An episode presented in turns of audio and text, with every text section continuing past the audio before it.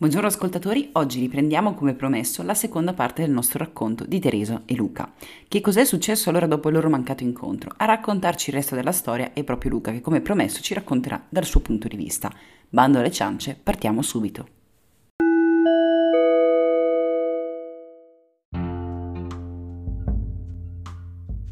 Tutto quello che Teresa ti ha raccontato è abbastanza simile ai miei ricordi, con la sola eccezione che io non ricordo minimamente l'episodio al pub.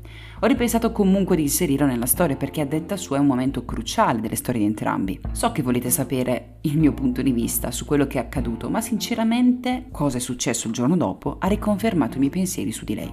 Pensavo infatti fosse l'ennesima ragazza italiana che andava in giro per l'Europa per fare quello che a casa non le era permesso di fare e perciò pensavo che chissà quante promesse aveva fatto ad altri ragazzi durante quel viaggio. Nonostante quella sera avessi passeggiato volentieri con lei, raccontandole le mie disavventure lavorative, devo essere sincero, il giorno dopo a malapena mi sono ricordato all'ultimo della nostra colazione. Comunque, per riprendere il racconto, ci siamo dati appuntamento il giorno dopo alle 10 al caffè nero. Ricordandomi per tempo dell'appuntamento, ho fatto lo sforzo di recarmi sul luogo di incontro. Ma qui è importante raccontarvi cosa è successo e perché non ci siamo incontrati. A Dublino esistono alcune catene di caffetterie, Caffè Nero è tra queste, e nella zona del parco di St. Stephen's Green in realtà ce ne sono due, solo che non lo sapevamo.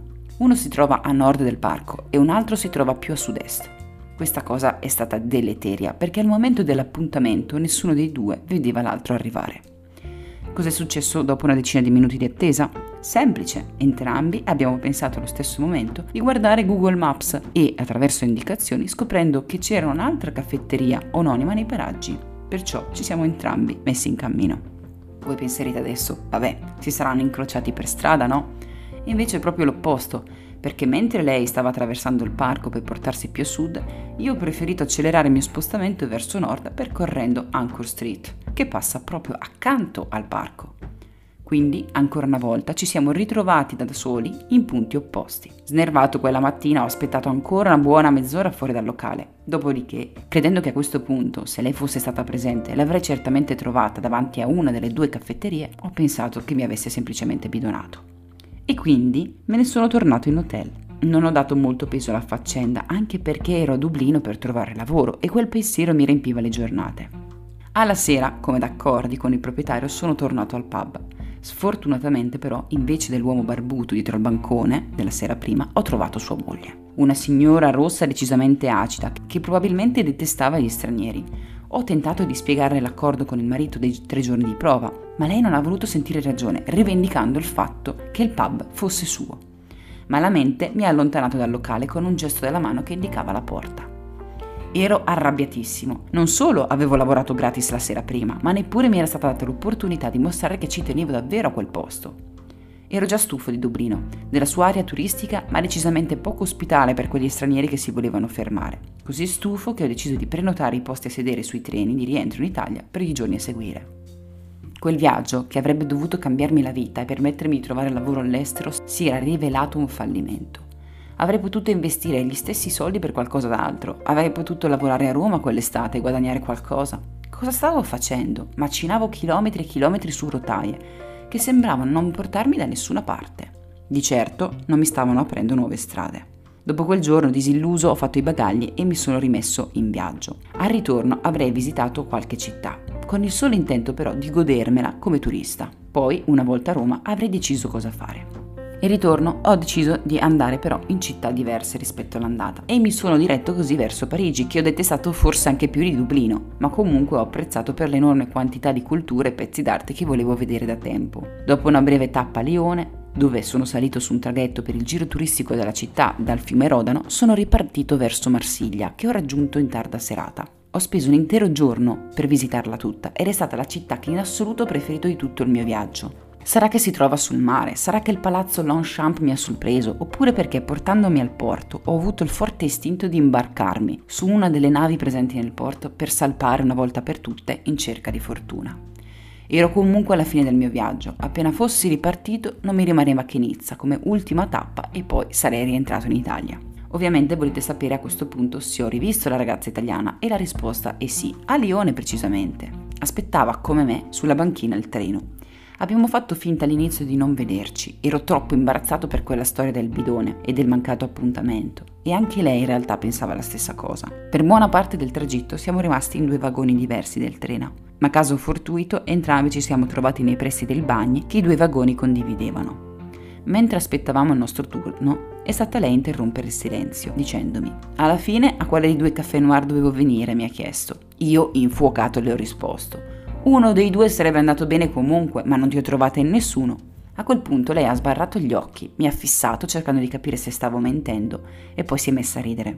Potete capire quindi adesso perché io abbia resistito a Marsiglia dall'imbarcarmi su una delle navi da crociere del porto.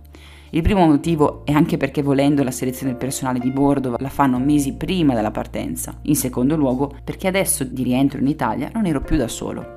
Vuoi non vuoi, una volta rientrato a Roma, ho dovuto fare i conti con un altro problema. Come fare per rivederla? La fine di questa storia ribalta le nostre sorti. Io mi sono trasferito a Milano per motivi di studio iniziando il mio percorso universitario. Lei invece, che voleva diventare una ragazza alla pari o diventare studentessa universitaria, si è messa subito invece a lavorare per un'azienda di import-export proprio a Milano. Ora condividiamo dividendo l'affitto in un bilocale in città e ogni volta che abbiamo l'occasione partiamo in treno insieme. Appena si potrà tornare a viaggiare spensieratamente vogliamo provare la Transiberiana. Grazie di aver ascoltato la nostra storia e di averla voluta raccontare.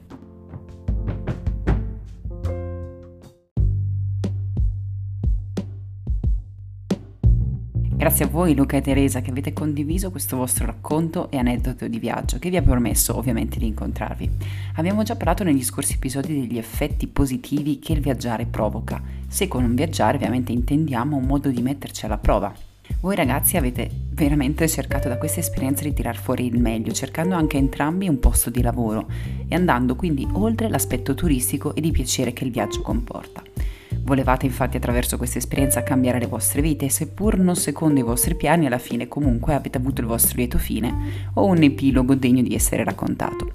Noto dalle ultime frasi che ci avete scritto che il treno rappresenta in toto il vostro stile di viaggio, esattamente come ci sono infatti assidui frequentatori di un medesimo bagno sulle sponde di Rimini, ci sono viaggiatori tipici che fanno del loro mezzo di trasporto un vero e proprio modo di viaggiare che li contraddistingue. Pensate ad esempio ai camminatori seriali o agli amanti della mountain bike che sono in grado di percorrere chilometri e chilometri ogni anno per viversi esperienze davvero uniche e immersive. Ci sono poi tutta una serie di categorie di viaggiatori a sé stanti. Ci sono quelli che sono in cerca di soggiorni più lussuosi, quelli che preferiscono gli alloggi particolari, come ad esempio tende safari, case sull'albero o le bubble room di, di plastica da cui poter ammirare le stelle. Ma dei glamping ne parleremo in un altro episodio. Ed infine non posso non citare un'altra tipologia di viaggiatori, i camperisti. La van life è un modo molto particolare di viaggiare. Permette infatti di viversi un paese on the road e certamente, pur non essendo ancora un modo di viaggiare ecosostenibile per via dei motori inquinanti, è uno dei modi però che resta dei più wild per spostarsi e godersi un intero paese.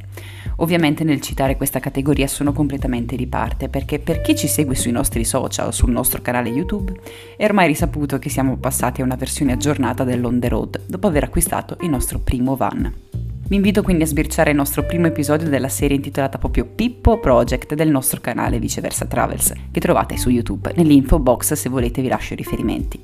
Come ogni fine episodio quindi vi anticipo gli argomenti che tratteremo nei prossimi episodi futuri e vi lascio anche delle domande. Una cosa straordinaria è che per farvele direttamente ora posso inserire in ogni singolo episodio un sondaggio. Vi basta cliccare sulla scheda dell'episodio e sotto la descrizione vedrete le domande. Perciò, per concludere, mi piacerebbe sapere che genere di viaggiatori siete voi all'ascolto ascolto.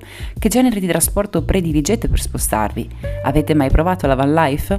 Vi siete mai avventurati in un cammino su più settimane o in un viaggio cost to cost? Fatecelo sapere, come sempre aspettiamo vostre notizie, potete scriverci un'email o un direct su Instagram. Non ci resta quindi che augurarvi una buona domenica e darvi appuntamento alla prossima. Ciao ciao!